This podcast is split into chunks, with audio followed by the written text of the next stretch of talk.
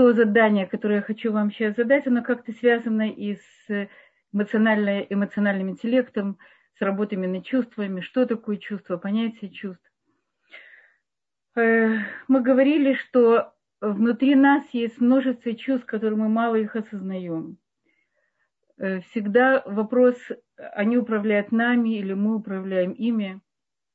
И поэтому чем больше мы знаем о том, что происходит у нас внутри, в нашем сердце, в нашей душе, то тем легче нам управлять, тем легче нам правильно выражать их.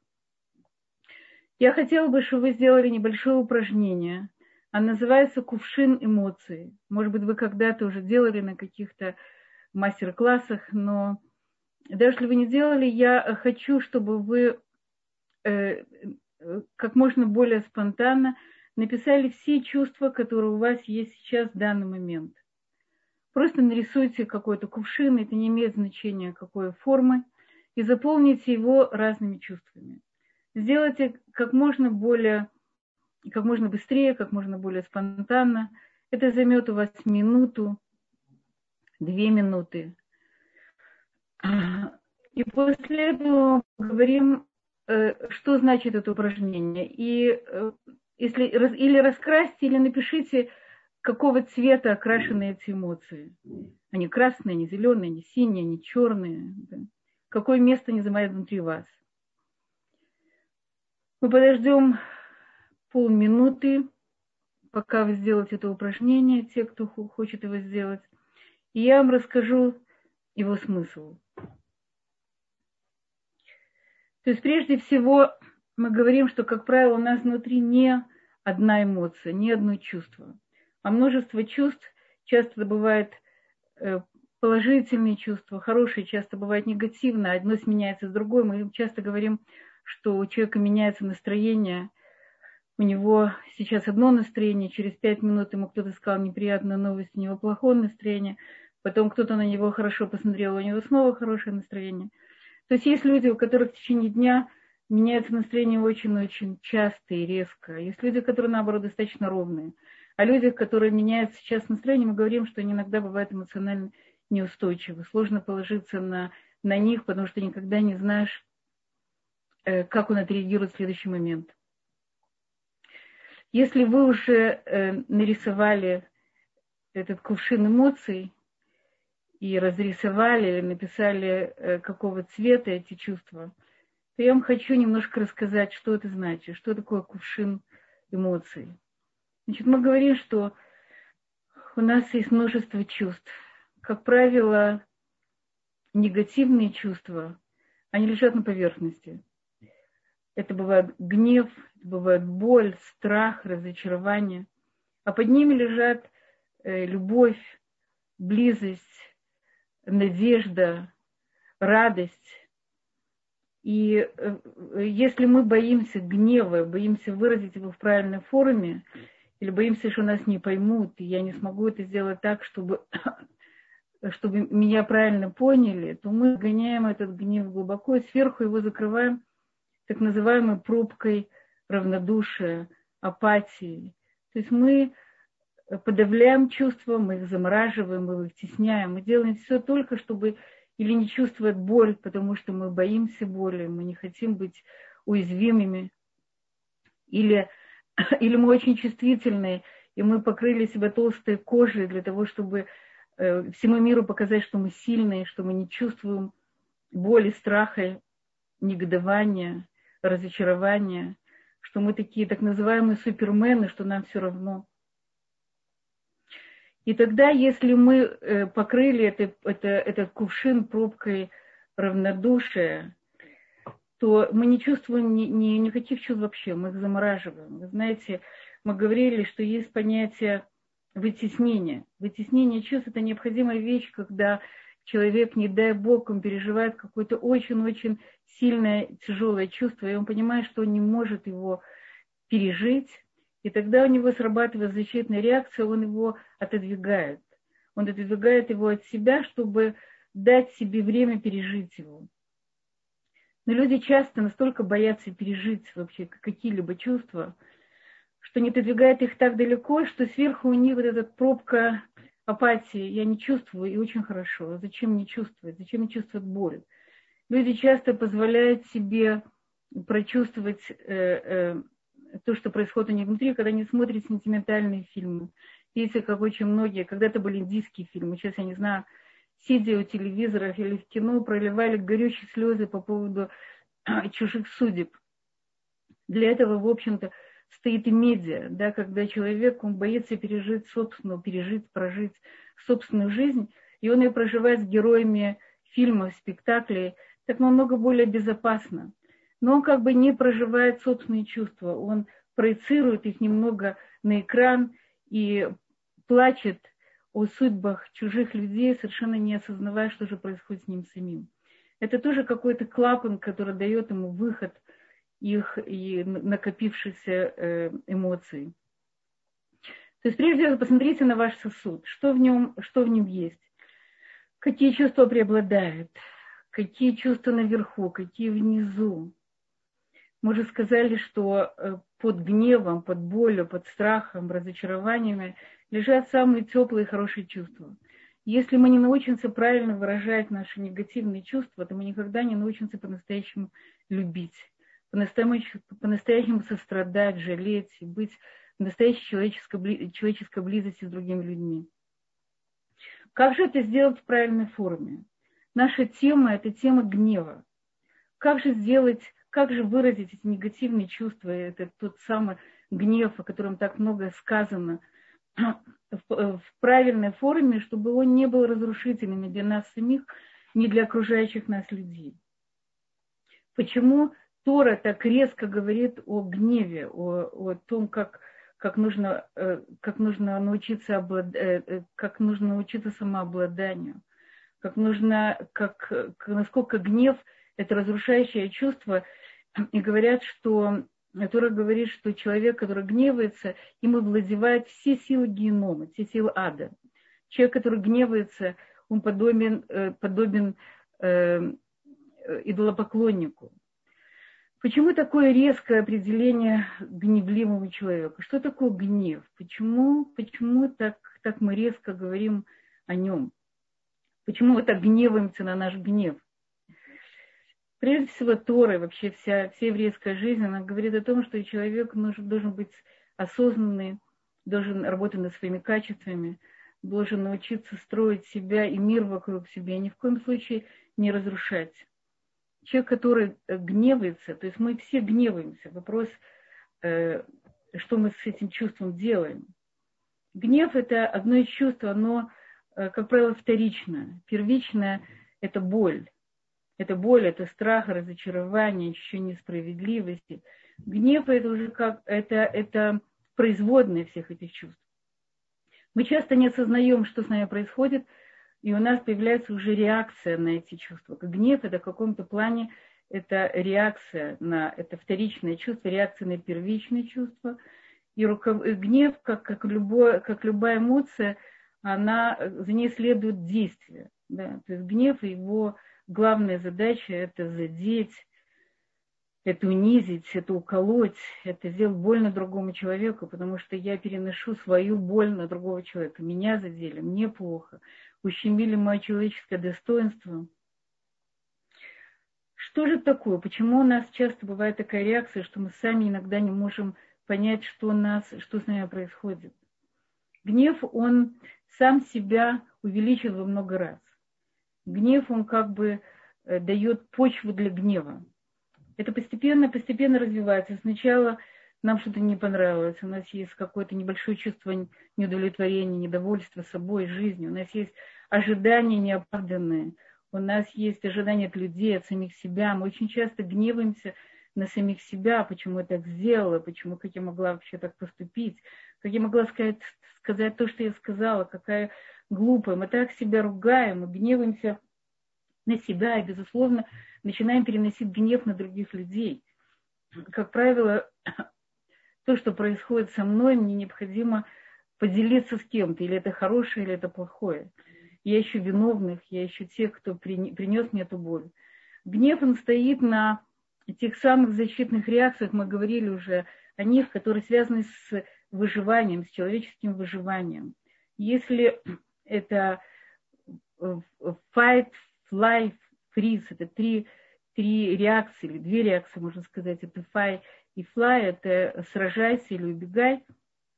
Известные, известные э, реакции, э, реакции защиты любого человека, когда он чувствует опасность. Это может быть физическая опасность, это может быть опасность, это ощущение собственного ничтожества, это когда меня кто-то хочет унизить, обидеть, когда я и так себя не очень хорошо чувствую самим собой, это вдруг кто-то наступает на самую больную мозоль, задевает в самое больное место. Мы говорили уже о обиде, о, о наших реакциях на, на слова других людей, что мы часто ощущаем себя недостаточно полноценными. Какой-то человек, зная наше слабое место, нас хочет уколоть.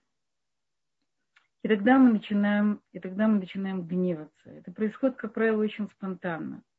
Если сам гнев, нет ничего опасного, пока он не начинает себя увеличивать. Я видела однажды сцену э, соседей, где один из соседей хотел построить, э, построить, поставить кондиционер. И спросил у другого соседа, или он не против. Э, скорее всего, он, э, он этого соседа разбудил. Это было, нет, это было не ночью, но это было в какое-то время, когда он отдыхал.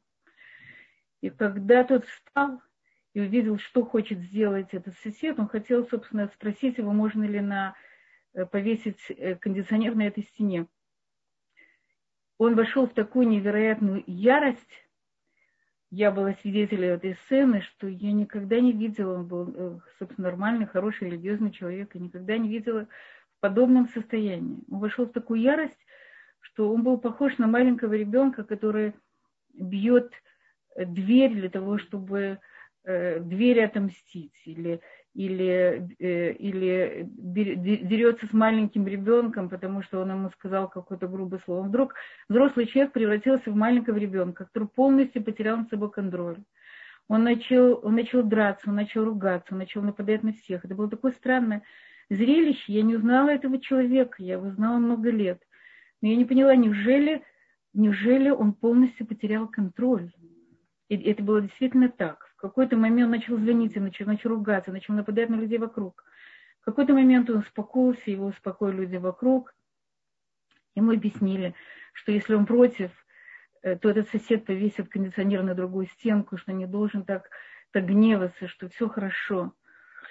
Я подумала, что, наверное, у этого соседа, который разгневался, у него после этого произошла какая-то очень сильная разочарование, фрустрация, слабость. Я не знаю, что с ним произошло, потому что он вошел в полностью совершенно невменяемое состояние. Это перестать, это, он перестал быть самим собой. Это то, что, что, то, чего мы больше всего боимся. Мы боимся потерять контроль. Мы боимся превратиться в, в диких животных, превратиться, потерять свой так называемый здравый смысл. Да?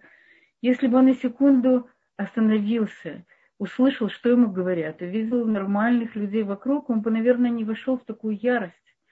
Но его потом, его жена сказала, что его в детстве, он из очень бедной многодетной семьи, и в детстве для него самое больное место было, что у него не было никакого ничего своего личного, у него не было какого-то личного угла, личной комнаты.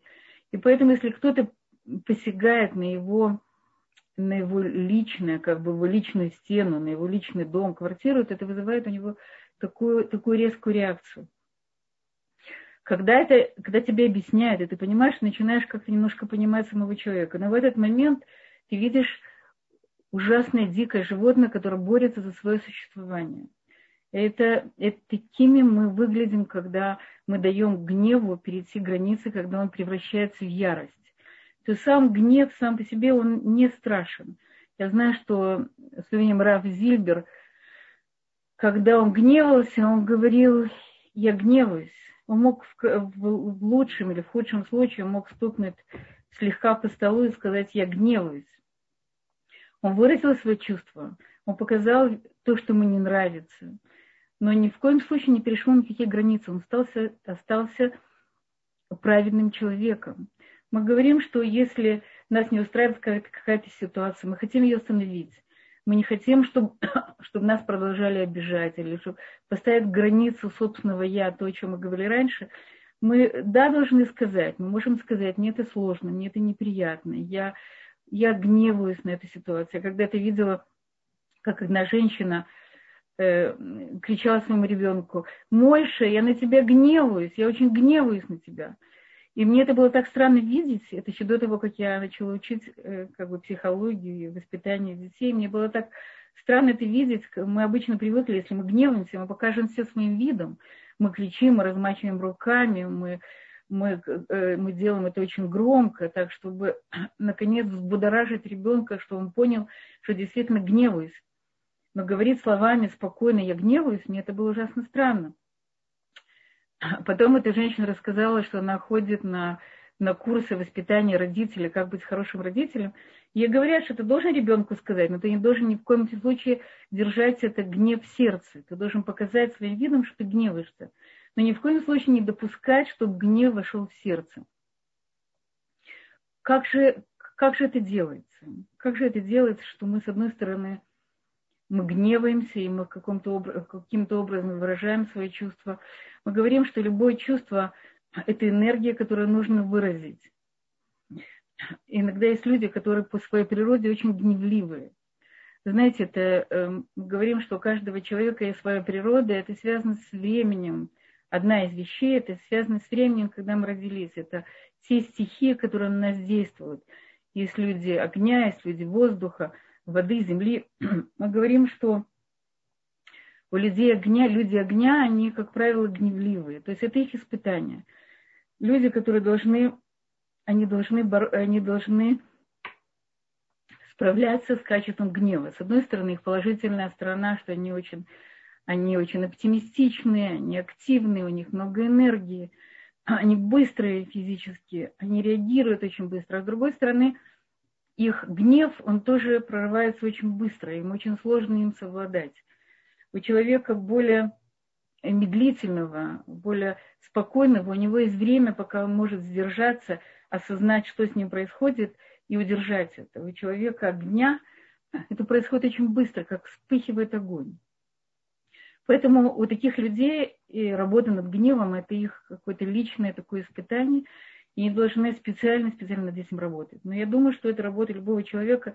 Я думаю, что в мире нет человека, который бы никогда не гневался. Вы знаете, когда э, я, я занимаюсь много людьми, занимаюсь шадухим, я когда узнаю для своих девочек о человеке, мне иногда говорят, вы знаете, этот человек никогда не гневается. Я очень подозрительно отношусь к таким фразам, Потому что если никто никогда не видел, как он гневается, значит гнев у него задавленный, и тогда он может где-то в какой-то самой невероятной ситуации, самой неожиданной, как мы говорим, из как скороварки выходит пар, так из него может быть и пар, и никогда не знаешь, как это будет выглядеть. Это может быть в форме агрессии, это может быть еще более разрушительное, чем обычное проявление гнева. Мы говорим, что человек часто можно проверить по тому, как он тратит деньги, как он гневается. Поэтому, если вы видите человека, как он гневается, понимает, что есть у него определенные реакции, это лучше, чем когда, чем когда нам говорят, что человек вообще никогда не гневается. Безусловно, это самый высокий уровень, я думаю, вообще работы над своими качествами, чтобы мы никогда не гневались. Но я думаю, что не очень многие из нас достигли такого уровня, мы, может быть, стремимся к этому. Может быть, я ошибаюсь, может быть, есть среди слушателей те, которые, да, достигли. Но большая часть людей, они все-таки по дороге к этому.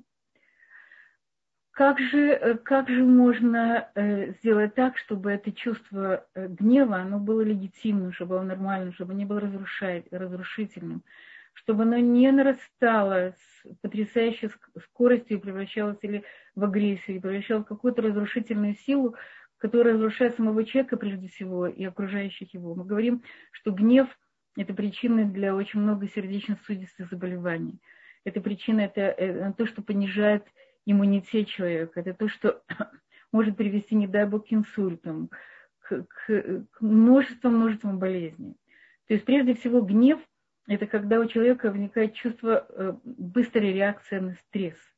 У него повышается количество адреналина, повышается количество других химических веществ, гормонов.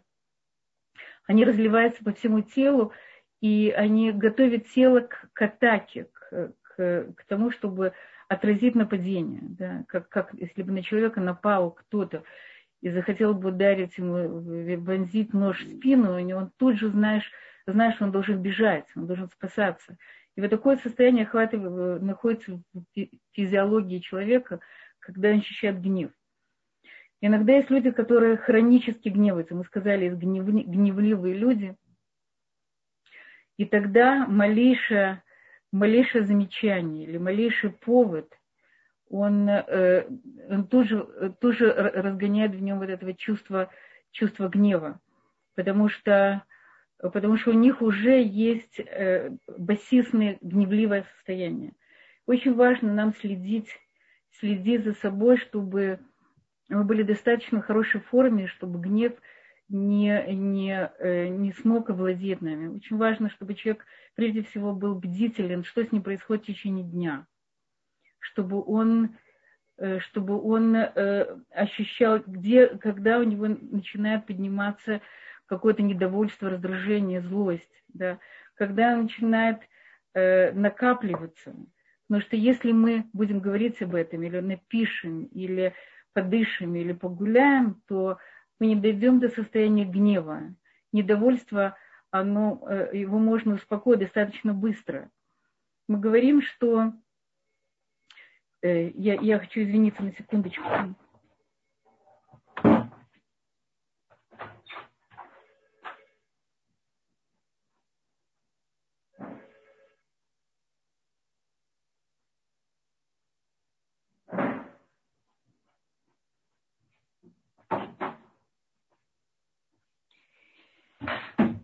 Я извиняюсь, недовольство это, э, это ощущение, что я не получила то, что ожидала, разочарование. Это э, такое неприятное чувство, с которым можно справиться. И поэтому, если мы будем бдительны к тому, что происходит у нас внутри, мы сможем не дойти до состояния гнева и тем более до состояния ярости. То есть можно в какой-то момент, э, мы будем говорить с вами, может быть, на следующих уроках, переключиться. Очень хорошо помогает э, переключить свое внимание на что-то другое. Э, Барух Шолом, такой психолог, Раф, которого я училась, он говорил очень интересную вещь, что когда человек гневается, весь мир его превращается в одну черную точку. Он не видит ничего другого. У него у него нет ни прошлого, ни будущего, у него есть только вот этот мрак, который хватило в данный момент.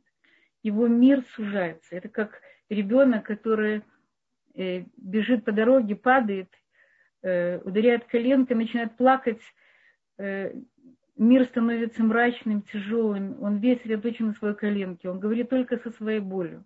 Он не видит ни, никого, ничего, что, что происходит него вокруг.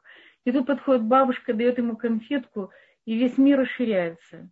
Он становится ярким, он становится красочным. Эта конфетка, она придает ему вкус сладости, и он совершенно забывает о своей рамке. Его мир становится намного больше. То есть, когда мы гневаемся, у нас нет ничего другого, кроме этой боли. И тогда мы еще больше это усиливаем. То есть, прежде всего, расширить свой мир. То есть, вы знаете, те, у кого есть дети, внуки, что если ребенок плачет, его нужно взять на руки, прижать и выйти на улицу, и он сразу успокаивается. Перед ним вдруг открывается, и он видит не только игрушку, которая у него поломалась, или не только братика, который у него сила ее забрал. Он видит солнце, он видит траву, траву, он видит людей, он дышит воздухом.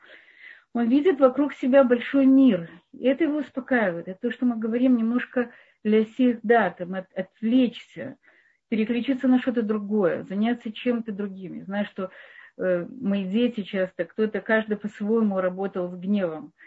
Э, у меня дочка одна, она начинала мыть полы. И она уже знала, она знала, что если у нее плохое настроение или у нее поднимается вот это чувство гнева, то она может спокойно с ним справиться, если она будет делать какую-то физическую работу. И от этого мы только все выигрывали. Я уже знала, что если Юхевит начинает делать спонжи или быть с такой большой, большим усилием полы, значит, она так справляется со своим, со своим гневом. Это выиграла она, я даже не знала, что, что у нее плохо на душе. То есть я по вымытым полам я понимала, что, что что-то с ней произошло. Я думаю, что это самый продуктивный способ работы с гневом. Это перевести его на какую-то физическую работу. Была одна женщина, которая мне говорила, что она начинает судорожно мыть посуду, но при этом у нее появляется какое-то количество поломанных, разбитых тарелок.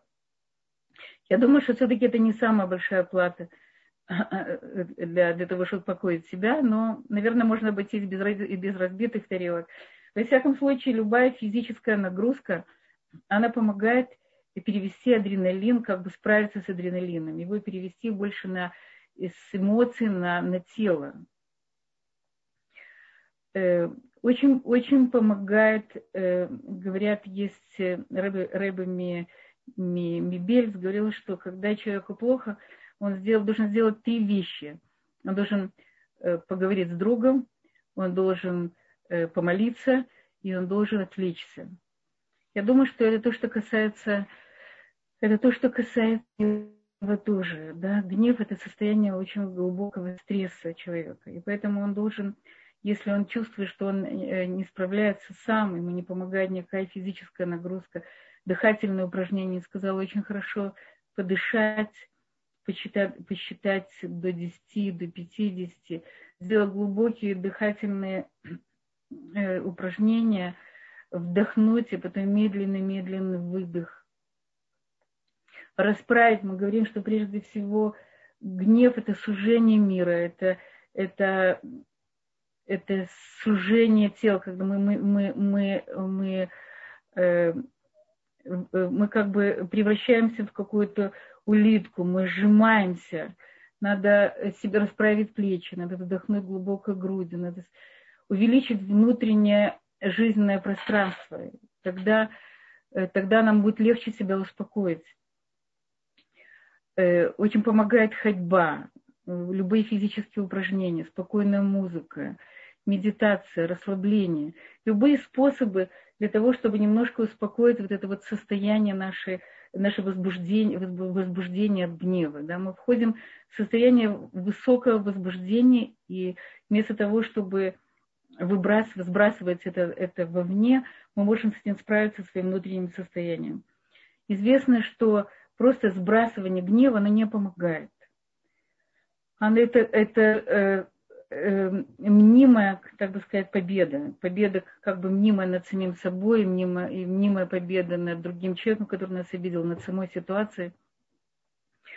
Сбрасывание гнева, оно наоборот только его разжигает. То есть мы говорим, что наверное,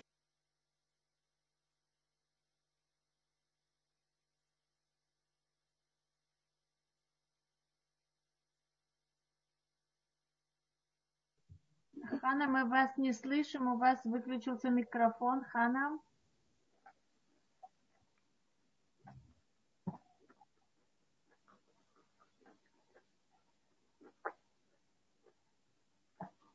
Все? Сейчас мы вас слышим. Все? Слышно меня? Слышно, слышно. Я слышно? Да, мы вас слышим хорошо.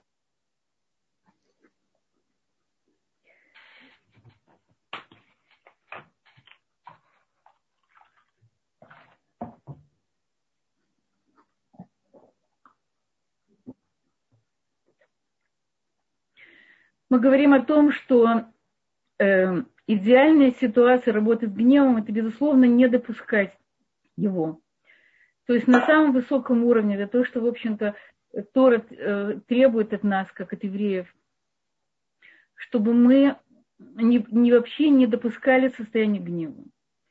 Это, э, наверное, возможно, когда человек живет духовной жизнью, когда много работает над собой, когда наблюдает за своими реакциями на то, что происходит у него внутри. То есть прежде всего не подпитывать своими мыслями, своими действиями, не подпитывать этот гнев. Он возникает как результат наших мыслей. Мы считаем, что, что э, нас обидели, что это человек, который нам такое сказал, это самый ужасный человек в мире. Что мама, которая нам не, не додала, мы из-за нее так страдаем, потому что повторяем многие ошибки. что учительница, которая обидела нас во втором классе, она оставила тяжелый след на нашей душе. То есть у нас, что ребенок, который не сделал, как мы хотим, да, он просто издевается над нами.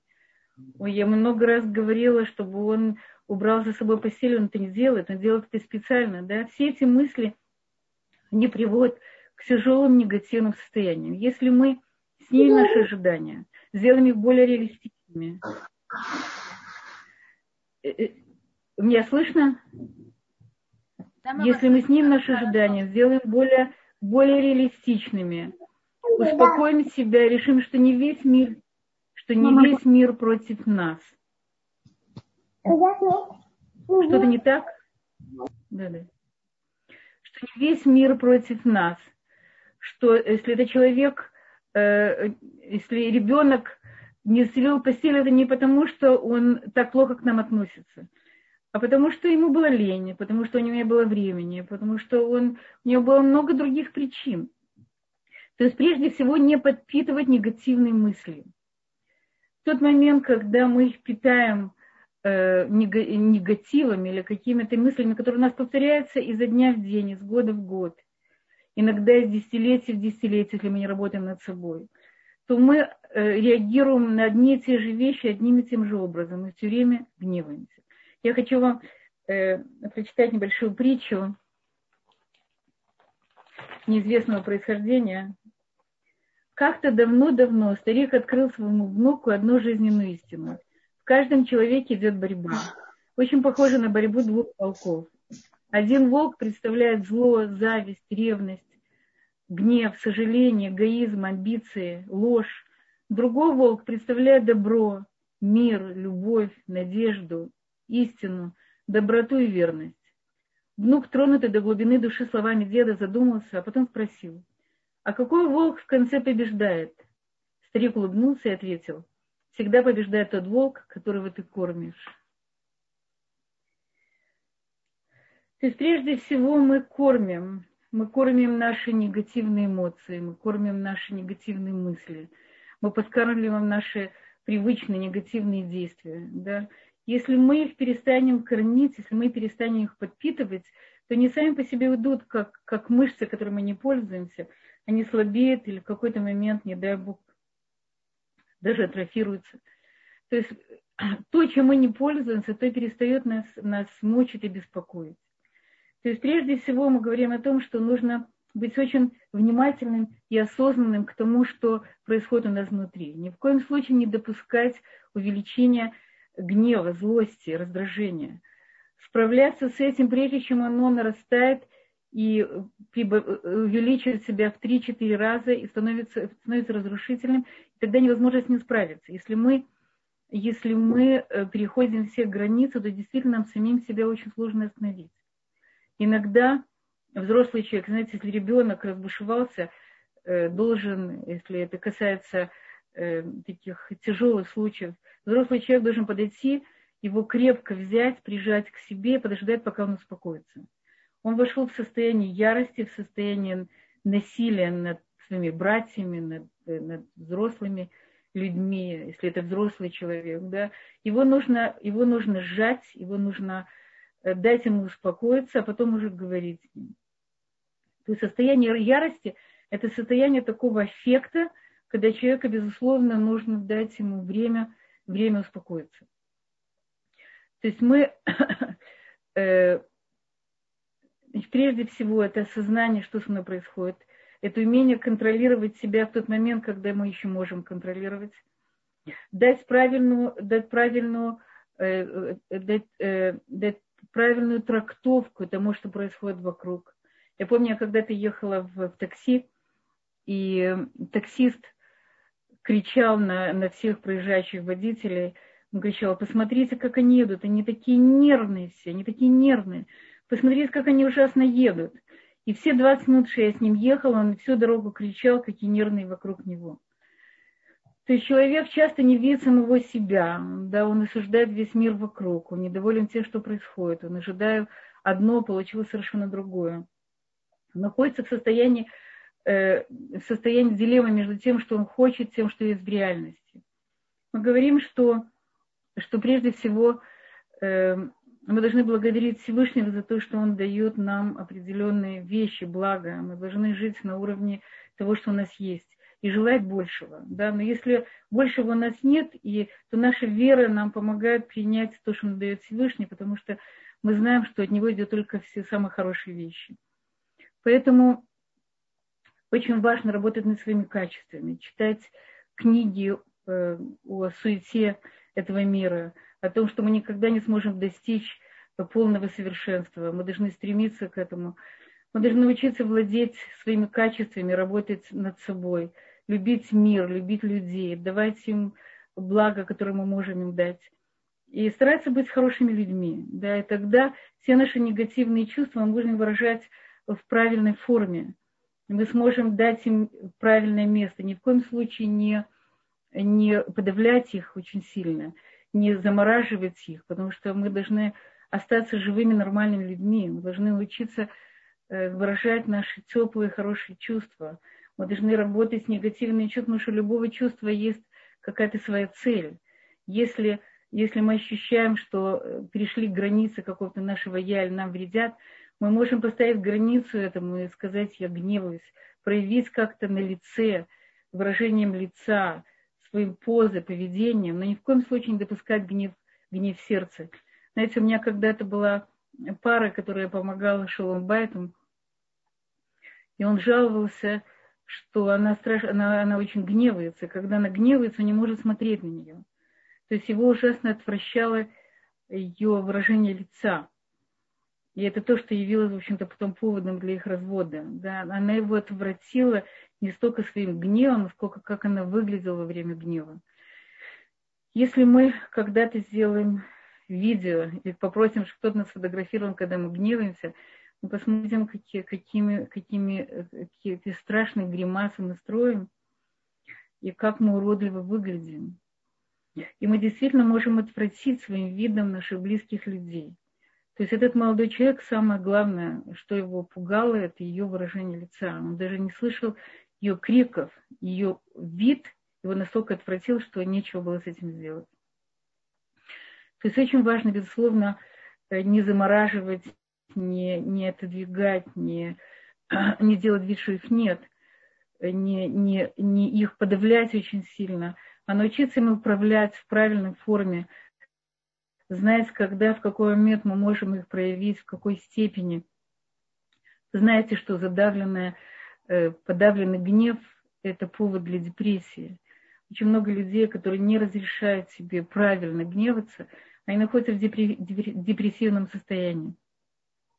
Поэтому очень важно э, написать, когда мне плохо или тяжело. Очень многие люди обучаются таким образом выражать свои чувства, даже становятся литераторами. У меня была одна женщина, которая сказала, вы знаете, у вас очень хорошие способности писать. И она начала писать. Я, по-моему, там говорила, это эмоциональный интроверт, у них есть очень хорошие способности к творчеству. Она начала писать и даже послала мне, мне свои стихи.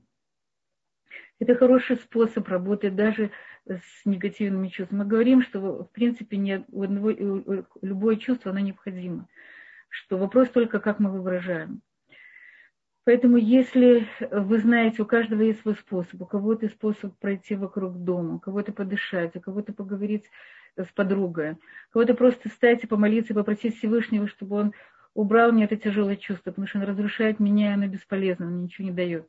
Вы знаете, что плач, он иногда является способом немножко разрядиться, э, дать себе возможность э, проявить вот эту боль, это горе, это негодование или эту злость, но не слишком, да не надо слишком плакать, потому что это наоборот еще больше задерживает вас в этом состоянии. Опять же, я не говорю о моментах, не дай бог, горя, о моментах, когда человеку нужно пережить какой-то траур.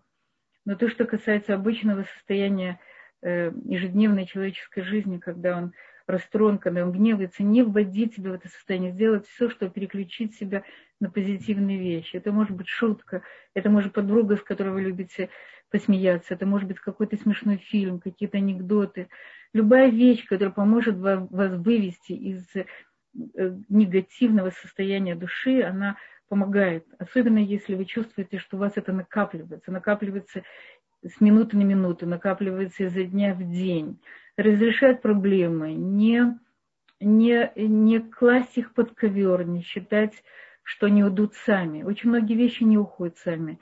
Они остаются на нашей душе, и они портят нам жизнь и жизнь наших близких. Гневливая жена – это очень тяжелая вещь для мужчины. Мужчина не понимает, э, когда женщина гневается, он считает, что если она гневается, значит, он плохой муж. И для него это, это очень тяжелое переживание, как правило, не знает, что с этим делать. То есть нужно научиться на уровне слов объяснить, что меня приводит в такое состояние, что меня заставляет гневаться, где эта точка, где я теряю контроль, где эта точка, помоги мне сохранить мое состояние.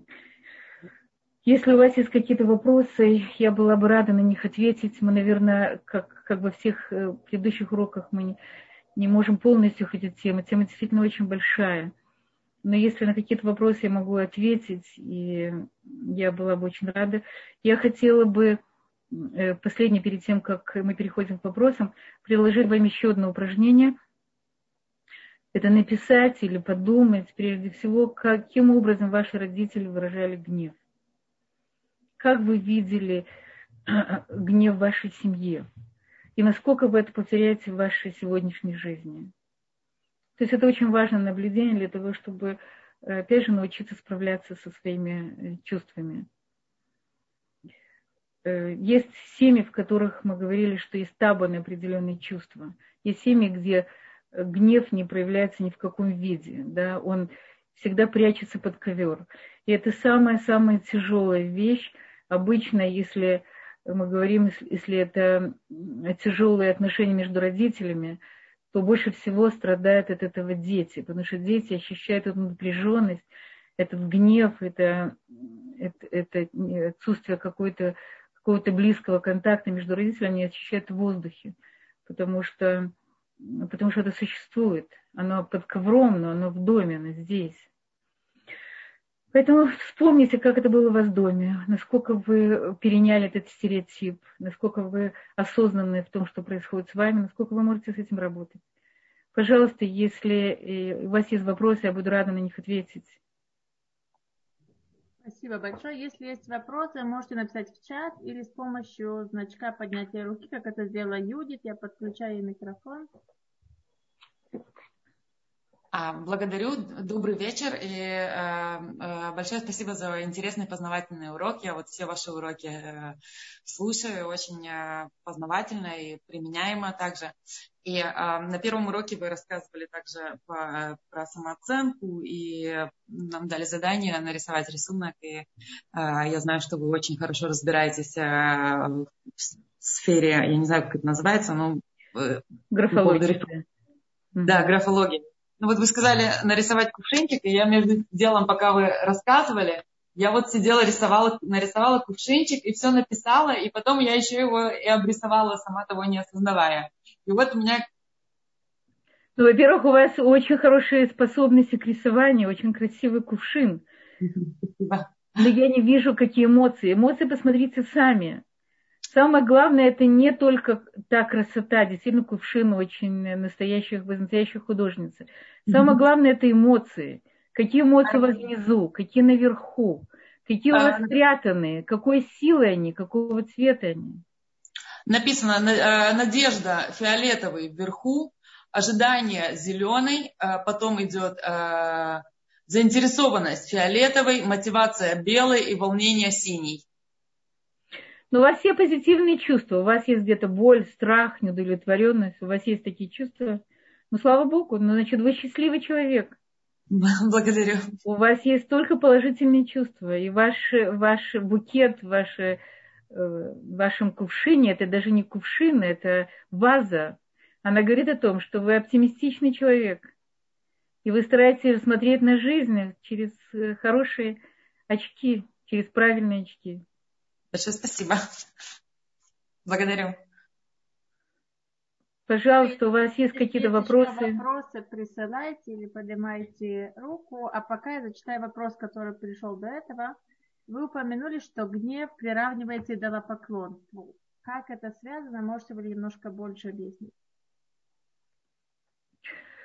Эм, мы говорим, что все, что происходит с нами, оно происходит по воле Всевышнего. Да?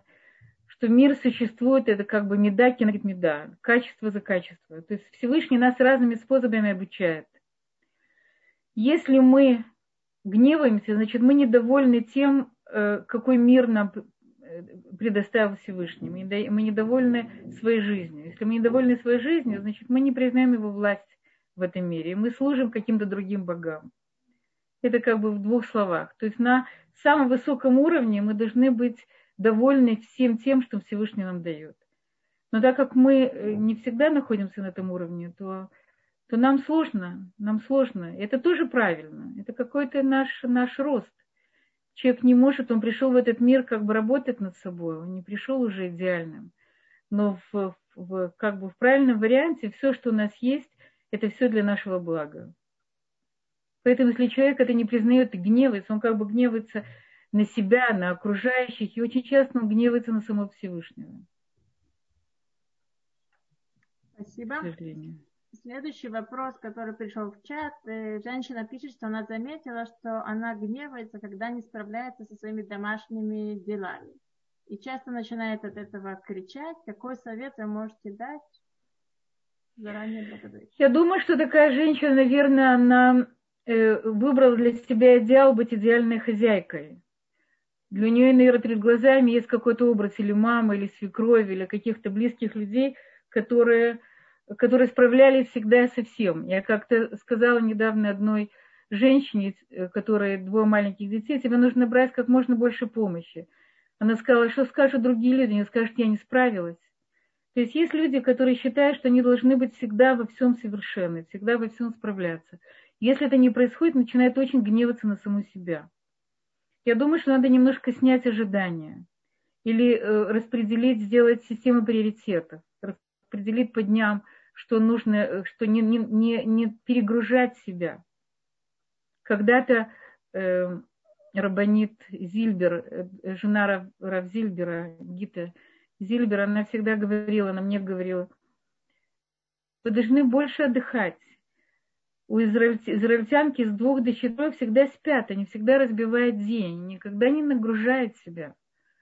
Учитесь этому. У нас мы в, из бывшего Советского Союза, мы всегда стремились всегда быть самыми лучшими. Успевать все, быть, быть во всем отличниками.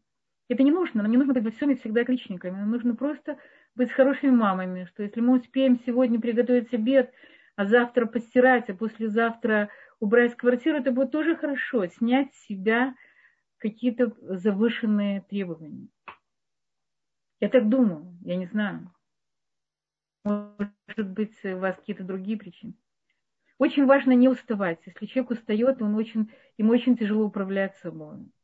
Басисно, базовая усталость человека, она приводит к тому, что он срывается. А э, срываться очень легко, потому что очень сложно быть идеальной мамой, идеальной домашней хозяйкой, идеальной женой, идеальной подругой, дочкой. Все наши роли не требуют большой части наших сил и наших, наших эмоций, усилий, работы над собой. Поэтому мы должны выбрать. Сегодня я идеальная э, жена, я готовлю своего мужа, но я не самая идеальная мама. Завтра я буду лучшей мамой или послезавтра. То есть нужно относиться к себе с, с пониманием и с, даже с жалостью. Мы говорим, что очень важно сменить э, гнев на милость, да, на жалость к себе, к другим. Я не знаю, или вас это удовлетворило, это то, что я могу сказать. Спасибо. И следующий вопрос. Как повлиять на других людей, которые гневаются, чтобы научились не гневаться? Если это ваши дети, то научите их. Ну, дети обычно копируют родителей. Если они видят, что родители это делают в правильной форме, то они заражаются этими эмоциями тоже таким образом, или наоборот. Если дети видят, что родители это проявляют в очень грубой, резкой форме, или подкалывают друг друга, или кричат, или, не дай Бог, разрушают там предметы или, не дай бог, бьют своих матерей, не дай бог, мы не говорили об этой теме, эта тема самая болезненная, то они будут повторять это в, своей, в своем доме. У меня была одна ученица, которая из очень, из очень интеллигентной восточной семьи. Ее папа был доктором наук, физики, какой-то очень известный ученый, который бил свою маму, свою жену. И она видела это, и она защищала свою маму, она стояла, она, она была э, такой вот первой ее защитницей, вся ее жизнь была на, стояла на том, чтобы не позволить папе ударить маму. И она потом мне рассказывала, что ее брат, когда женился, тоже начал бить свою жену. То есть поведение родителей на подсознательном уровне очень передается нам. Если мы будем осознанными, то мы сможем, э, то мы сможем с этим справиться и изменить. Как научить других? То есть детей, безусловно, нужно воспитывать. Если тебе что-то мешает, говори об этом. Это то, что мы говорили, эмоциональный интеллект. Говори об этом. Ты, тебе, ты печалишься, тебя, ты боишься, тебя расстроило, ты недоволен, ты разочарован, ты, ты гневаешься, тебе плохо. Много-много чувств, которые владевают ребенком, и помогите ему понять это чувство и выразить его в правильной форме. Покажите, как это нужно делать. Дети обычно очень быстро гневаются и очень быстро остывают. Я видела сцену, это была очень смешная сцена, как э, двое соседских детей уже э, дрались друг с другом. Один кричал другому, я тебя убью, я тебя, я тебя убью, я тебе такое сделаю. И в это время проходил очень интеллигентный, приятный человек. Он услышал такие страшные крики. Он подскочил, начал их разнимать от, от, от одного в одну сторону, другого в другую сторону. Они посмотрели на него совершенно непонимающим взглядом, что он от них хочет. Они просто так играются, это их язык, так они разговаривают. Это выглядело очень смешно. Э, они разговаривали на языке криков, э, эмоций, гнева, я убью, я тебе такое. Но это дети, у них это быстро проходит. Но можно их научить э, драться иначе, ругаться иначе, выяснять отношения иначе. Как-то сделать это более интеллигентной форме. Не надо, я тебя убью, пугать людей вокруг. Но, в принципе, у детей это очень, принимает очень, обычно очень внешний характер. У взрослых это намного глубже. У детей все эмоции, они более внешние, они намного легче переключаются. Они намного легче заражаются другими эмоциями. Поэтому взрослых все намного глубже, серьезнее и тяжелее. Поэтому нужно в каком-то плане быть как дети, не брать очень глубоко и стараться как бы жить на уровне больше позитивных эмоций, чем негативных. Если это муж, то это сложнее. Может быть, нужно пойти на, на какую-то терапию и научить, потому что у мужчин бывает, мы говорили об этом, у них часто нет эмоциональной интеллигенции, и тогда они срываются и делают это очень грубо и резко. Единственное, что мужчины, как правило, быстрее успокаиваются, женщины медленнее. Но как бы все требует своей работы. Я думаю, личный пример это, пример это самая лучшая учеба. Есть еще вопросы, я буду рада ответить. Спасибо. Настя хочет задать вопрос, мы подключаем микрофон. У меня не вопрос, я первый раз и думаю, что не последний. Вот, спасибо вам большое, было очень познавательно, очень такие интересные вещи, которые нужно действительно работать над собой. Спасибо. Да, да. Это вопрос, это. Не, я Вы... просто большое вам спасибо. А, спасибо вам, мне очень приятно. Большое вам спасибо. Мне теперь будет над чем подумать. Так, ага. Спасибо за ваше, да, за вашу реакцию, мне очень приятно. Ну, извините, я вынуждена вас покинуть, не обижать надо. Спасибо большое вам. А, пожалуйста. Есть какие-то вопросы? Да, есть вопросы от одной из наших участниц. Она пишет, что во время гнева ее мама замыкалась в себе и молчала. И ей кажется, что гнев отразился на ее здоровье. И она пишет, что ей кажется, что она переняла от нее это замыкание в себе – и нужно ли начинать рассказывать про свой гнев, чтобы не повторить ошибки мам? Вы правы, задавленный гнев он приводит к, к психосоматическим болезням. И мы говорим, что даже приводит к депрессии. Это известная очень вещь. Я советую не замыкаться, а дать этому выход.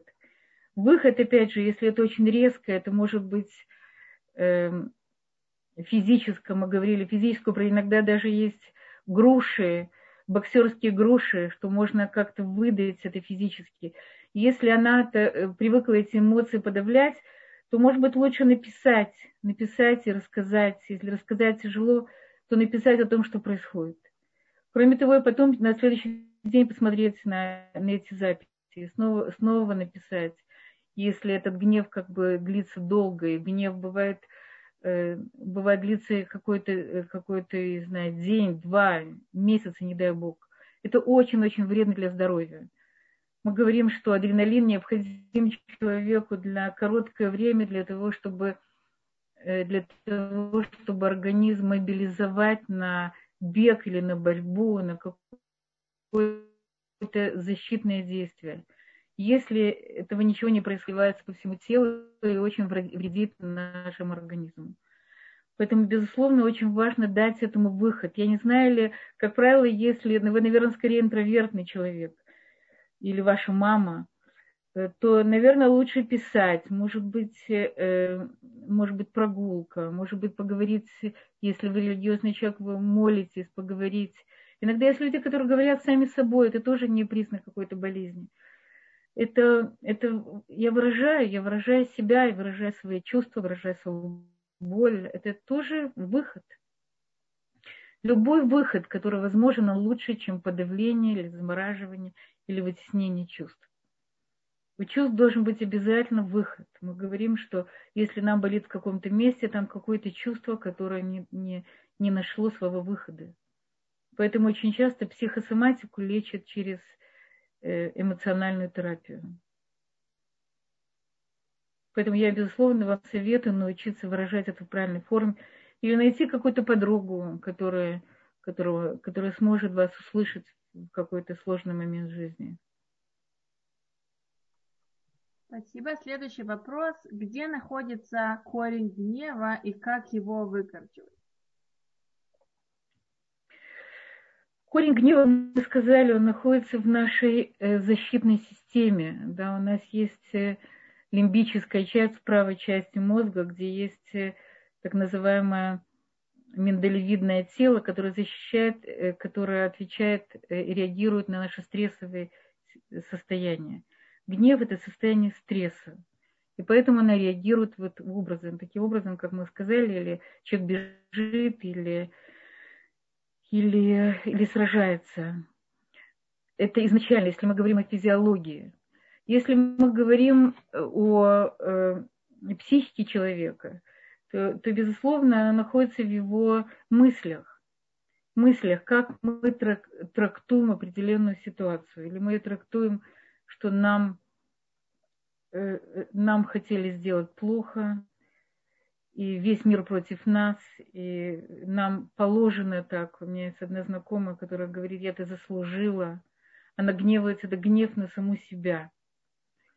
Или меня Всевышний наказывает или меня люди наказывают, или я... Есть люди, которые, знаете, в, не дай бог, когда с человеком происходит, не дай бог, какое-то горе, и он сидит в трауре, то есть до того, как, если у человека умирает какой-то близкий человек, до того, как его хоронят, его состояние называется онен. Он свободен в этом состоянии от всех мецвод. Потому что по своей природе известно, что человек в этот момент может гневаться на Всевышнего. Не дай Бог, это очень как бы неправильно, но Тора понимает, что это возможно, потому что с ним произошло очень большое горе, он потерял близкого человека. И поэтому Тора понимает, что, что у человека может быть какой-то гнев. Если у него есть гнев, то он сейчас в данный момент свободен от всех мецвод. Поэтому справиться полностью, убрать э, гнев в корне можно только если мы действительно понимаешь, что все, что с нами происходит, и все, что есть в мире, все для нашего добра, и это все воля Всевышнего. Я думаю, что это самый высокий уровень, который возможен, если мы хотя бы в некоторых моментах жизни сможем так себе сказать, и жить на таком уровне, то это уже будет хорошо. И если вам удается сделать это чаще и больше, и понимать, что все, что с нами происходит, оно все-таки э, это для добра нашего, и это воля Всевышнего, это взгляд религиозного еврея, то нам будет легче справляться, тогда мы будем принимать мир и себя, даже свой гнев, как бы с благодарностью, и научимся им правильно управлять. Спасибо большое. Следующая участница спрашивает такой вопрос. Если происходит так, что когда я делюсь с мужем своими чувствами, причинами, которым был его поступок или слова, он сердится и ведет себя так, как будто бы он тут ни при чем, это безразличие еще больше обижает, что делать? Эм, я думаю, что это происходит, наверное, у вас достаточно часто, поэтому у него уже отработанная реакция в таких ситуациях очень тяжело донести до человека действительно, что вас гневли, гневит и что вам тяжело, потому что он уже заранее, э, у него есть уже заученная реакция, он уже защищается себя, не услышав вас. Я думаю, что можно изменить форму или написать письмо, или записать на, на аудио, или сделать это как-то в какой-то совершенно другой форме. Сначала сказать вещи, которые расслабляющие его. Как много ты для меня делаешь, как я благодарна тебе за много вещей. Есть какая-то вещь, которую я хочу, чтобы ты мне помог справиться. Или пойти с ним на какую-то психотерапию для того, чтобы вам помогли услышать друг друга. Потому что наша э, заученная реакция, обычно защита, да, он не хочет слышать, потому что ему это делает больно, и не знает, что с этим делать. Надо понять, что с ним происходит, когда он это слышит. Может быть, э, может быть, эта форма его не устраивает. Мы говорим, что у женщины часто есть проблема, что она, э, она выражает свой, свой гнев очень бурно, свои чувства, вообще свои чувства очень бурно. Мужчины очень боятся сильных чувств, они не знают, что с ними делать. И поэтому они тут же говорят, с тобой нечем говорить. Ты всегда так реагируешь. Не полностью уходит от ответственности. Поэтому, э, когда мы кричим или говорим очень резко, э, мужчина тут же затыкает уши, говорит, я не могу с тобой говорить, и, и они исчезают. Поэтому это такая бесполезная форма передачи своего состояния. Нужно или подождать, когда он готов услышать, или сказать это в другой форме, или другими словами, или в какой-то другой обстановке. Что-то поменять для того, чтобы он не вошел в свою привычную реакцию, не сосредоточился больше на форме, чем на смысле. Мы хотим передать ему что-то, какую-то информацию. Но для того, что мы передаем в какой-то определенной форме, он перестает слышать, что мы хотим сказать. Поэтому очень важно что-то поменять. Каким образом, мне сложно сказать это. Спасибо. Может быть, нужна действительно какая-то психотерапия. Спасибо. Камила хочет задать вопрос. Я включаю микрофон. Камила, мы вас слушаем. Да, меня слышно? Да, да, я слушаю. Да. А, окей. Здравствуйте, Хан. Спасибо вам большое за все ваши уроки. Я вас всегда слушаю. Мне очень помогает, очень нравится. Теперь вопрос такой. Um, очень часто, когда люди работают над собой, ну, я буду говорить о себе, например, да, то есть uh, мне кажется, что я ухожу в экстрим, где, если у меня что-то не получается, я вот на себя еще больше гневлюсь. И вопрос, как балансировать вот это чувство что как бы над какими-то вещами надо работать, одновременно не как бы себя не, не, не унижать и не как бы не делать так, чтобы от этого было еще хуже. Как найти вот этот баланс? Ну, во-первых, известно, что работа над собой должна быть очень медленная, постепенная, требующая времени. Она никогда не происходит быстро.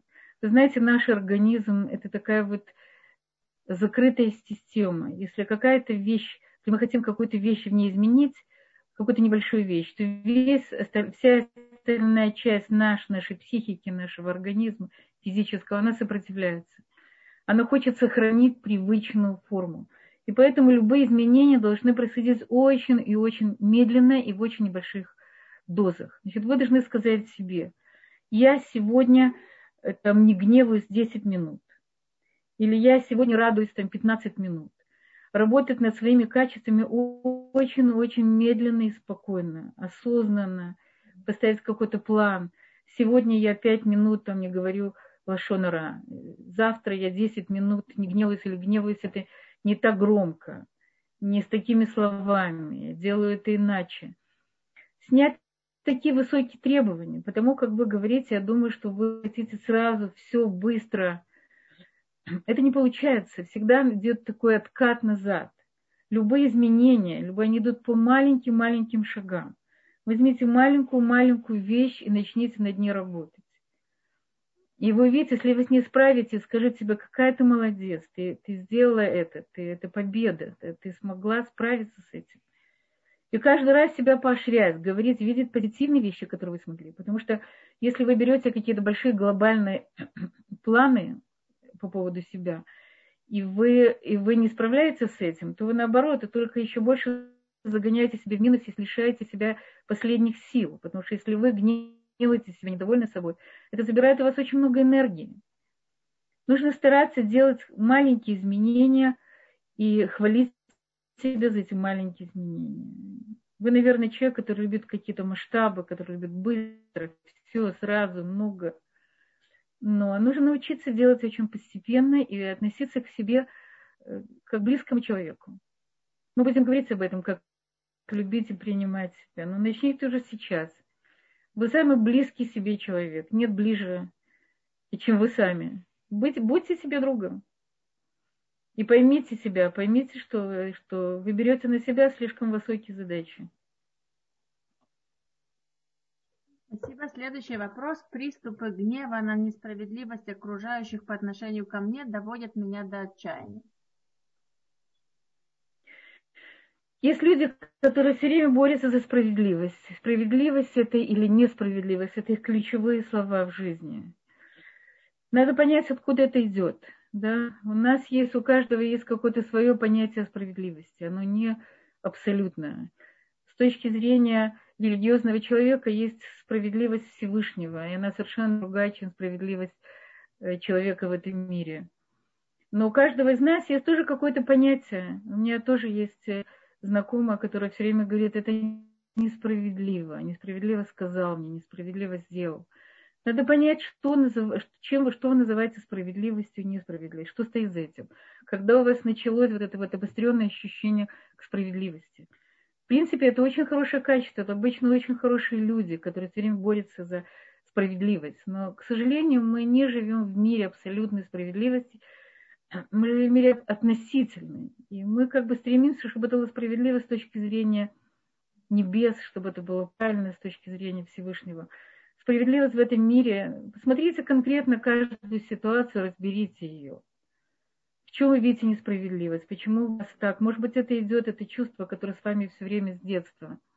Из детства вы усвоили, что к вам относятся несправедливо, что вы такая замечательная, хорошая девочка, а вам дают меньше, чем это было. Переработайте это, откуда с вами идет эта, эта, эта, эта вещь. И взрыв, и, и в тот момент, когда поменяете свой взгляд на справедливость, несправедливость по отношению к самому себе, у вас идут эти приступы гнева. Вам не, не, у вас не будет почвы, которая их э, взращивает. То есть это, безусловно, идет от ваших мыслей, от трактовки отношения к вам других людей. Я знаю таких людей, у которых справедливость – это самое главное слово в их жизни. Или несправедливость. Поэтому подумайте, поработайте, напишите, что для вас справедливость, почему вы так видите.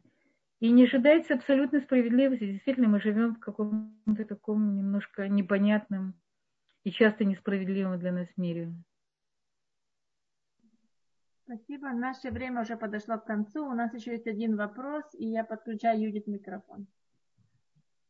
А, благодарю. А, у меня вопрос, на самом деле, вот он сформировался а, на основе заданных вопросов, и особенно вот вопрос, относящийся к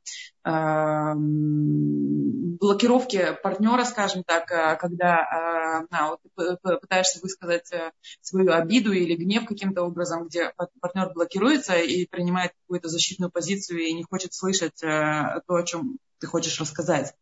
И у меня вот, э, ну, я насколько понимаю, э, я ни партнера, ни мужа не имею э, на, на данный момент, но все-таки на будущее хотелось бы узнать, что насколько это вообще целесообразно высказывать такого рода э, какие-то чувства, которые возникают внутри, негативные, так как, насколько я понимаю, чувства, которые вызваны внутри, они не говорят зачастую о партнере, а на тех, э, о чем-то, что, через что нам пришлось пройти и что нас внутри задевает. Э, насколько это целесообразно, скажем так, э, постоянно выговаривать и поможет ли это вообще отношениям. Или целесообразно было бы работать над собой и понять, почему вот какие-то ну, поступки или поведения вообще вызывают гнев внутри или обиды какие-то. То есть... Смотрите, я думаю, что нужно и то, и другое. Я думаю, что ну, если у вас есть близкий человек или у вас будущий муж, будет, может понять вас в самых тяжелых ваших переживаниях и вашем сложном опыте, который вы прошли, это идеальный случай, да, когда вы живете близким человеком, он всегда может вас понять. Но, к сожалению, это не всегда так происходит. А может и не к сожалению, не всегда даже близкий человек может э, принять и выбрать, мы говорили о эмпатии, не, не всегда может дать эту эмпатию нам. Не всегда он сам в состоянии, не всегда у него есть инструменты для этого. Я думаю, что важно переработать самой, понять, что меня задевает, и говорить с позиции меня. Не ты меня задел, не ты мне сделал больно, а мне это делает больно. Мне сложно, с, когда ты говоришь вот такие слова. Да? Мне это напоминает моих родителей, которые говорили похожие вещи. Это ты тут ни при чем, это мое переживание. Я, мне было бы очень приятно, если бы ты был чуток к моим чувствам. Не знаю, можно говорить на таком языке, когда человек не ставит сразу же защиту, когда он становится глух и нем. Да, то есть люди часто, особенно, безусловно, мужчины, иногда это и женщины, и дети, они настолько подростки, родители им очень недовольны, они затыкают уши, они просто не в состоянии это слышать. И действительно, это очень тяжело. Мама, которая пилит все время сына, говорит одни и те же вещи это ничего не меняется. Значит, если невозможно, мы видим, что эти методы не работают, значит, нужно применять какие-то другие, нужно говорить другими словами, в других ситуациях, по-другому, начать говорить с позитивных вещей, научиться построить какой-то более близкий контакт, а потом говорить, что мешает. Есть много разных способов выйти на прямую коммуникацию с другим человеком. Но, безусловно, то, что вы сказали, переработать самой, пойти к специалисту, поговорить с близким Э, подруга, которая поможет нам увидеть ситуацию с других сторон. Это, это басис, это база для, для понимания самого себя, для правильной коммуникации с другим человеком. Если мы вываливаем вот эту вот массу, массу чувств, переживаний, мыслей на другого человека, он просто не в состоянии это понять. Единственное, что он делает, он закрывает уши или убегает физически – и, и все, и мы, мы оказываемся у разбитого корыта и в, этом в одиночестве, эмоциональном одиночестве. Поэтому, безусловно, человек, прежде всего, очень важно разобраться с самим собой. Спасибо. У Виктории возник вопрос. Я включаю микрофон.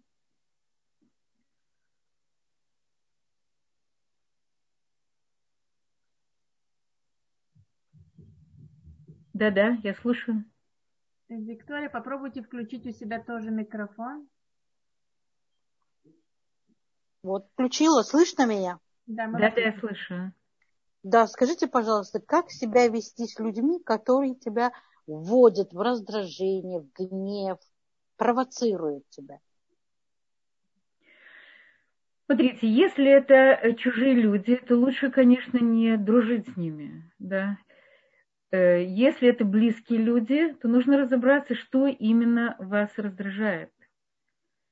Раздражение это, э, это какая-то медленная такая э, эмоция, которая все время, это может быть физическое раздражение, когда нас что-то раздражает на теле, когда нас внутри что-то нас задевает все время, и мы не всегда осознаем, что это. Нужно понять, что, что вас раздражает.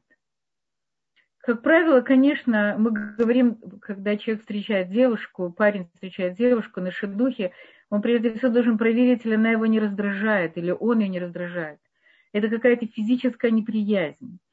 Но то, о чем вы говорите, это, как правило, наверное, не физическая неприязнь, а есть какие-то вещи в человеке, которые вас не устраивают и вы, э, вы не можете принять, или человека не можете принять, или самой не можете принять, или ваши отношения вам сложно принять. Вам нужно разобраться, что именно. конкретно разобраться, что именно в этом человеке вас раздражает. Как правило, нас раздражает других то, что есть в нас самих. То, что мы не приняли или не любим, или боремся внутри самих себя, не можем с этим справиться, справиться. Видим это на людях, которые вовне, особенно если это близкие люди, и тогда мы реагируем. И это наша учеба, потому что если бы у нас этого не было, мы бы на это не реагировали. Так Всевышний нас обучает в этом мире. Через других людей – мы видим те вещи, которые мы должны, над которыми мы должны работать сами. Поэтому подумайте, что есть в вас такое, что проецирует этот человек. И попробуйте принять это внутри самой себя. Или разобраться, что, что именно в этом человеке вас не устраивает, почему он вас раздражает. Спасибо. И последний вопрос. Э, гнев мужа, который перерастает в агрессию. Что делать в этом случае жене? Стоит ли разводиться или есть какая-то надежда? Смотрите, эта тема очень-очень болезненная. Тема агрессии в семье – это, я думаю, одна из самых болезненных тем. Э, как правило, это э, крайняя форма отсутствия эмоционального интеллекта, когда человек не понимает, что с ним происходит, и он тут же применяет силу. У него это происходит очень быстро – гнев нарастает, нарастает, нарастает, он быстро переходит в агрессию. И тогда это может быть очень опасно. Это может быть опасно для жены, для детей. Обычно такие люди для того, чтобы не ударить жену, они ломают предметы, они бросают предметы. Это тоже очень опасная вещь. Сегодня он поломал предмет, завтра он может поднять руку или ударить, или не дай бог убить. Не дай были, сейчас время короны было очень много случаев. Не дай бог убийства жен это страшная история, когда люди полностью теряют свой контроль. Они, они действуют в, абсолютном состоянии аффекта. И агрессия – это страшная вещь, которой нужно что-то делать. Есть, есть специальные терапии для мужчин, которые не умеют владеться. Если он хочет и понимает, что, что, как это вредит ему и его семье, его нужно направить, если это в Израиле, я смогу сказать, куда, если в другом месте, то Э, то надо это узнать. Есть специальные группы работы с элемутом, с насилием в семье. И терпеть это нельзя ни в коем случае. Это просто опасно для жизни, для здоровья, для всего. Разводиться я не знаю, надо, постоянно, как часто это бывает. Но если человек не идет на терапию, если он ничего с этим не делает, то, безусловно, это ситуация, с которой мириться невозможно. Агрессия – это разрушение себя и другого человека, это прямое разрушение, физическое разрушение. И ни в коем случае нельзя считать это нормой, и надо сделать все, чтобы, чтобы от этого избавиться. Каким угодно образом. Или это агрессия, или это мужик, который агрессивный.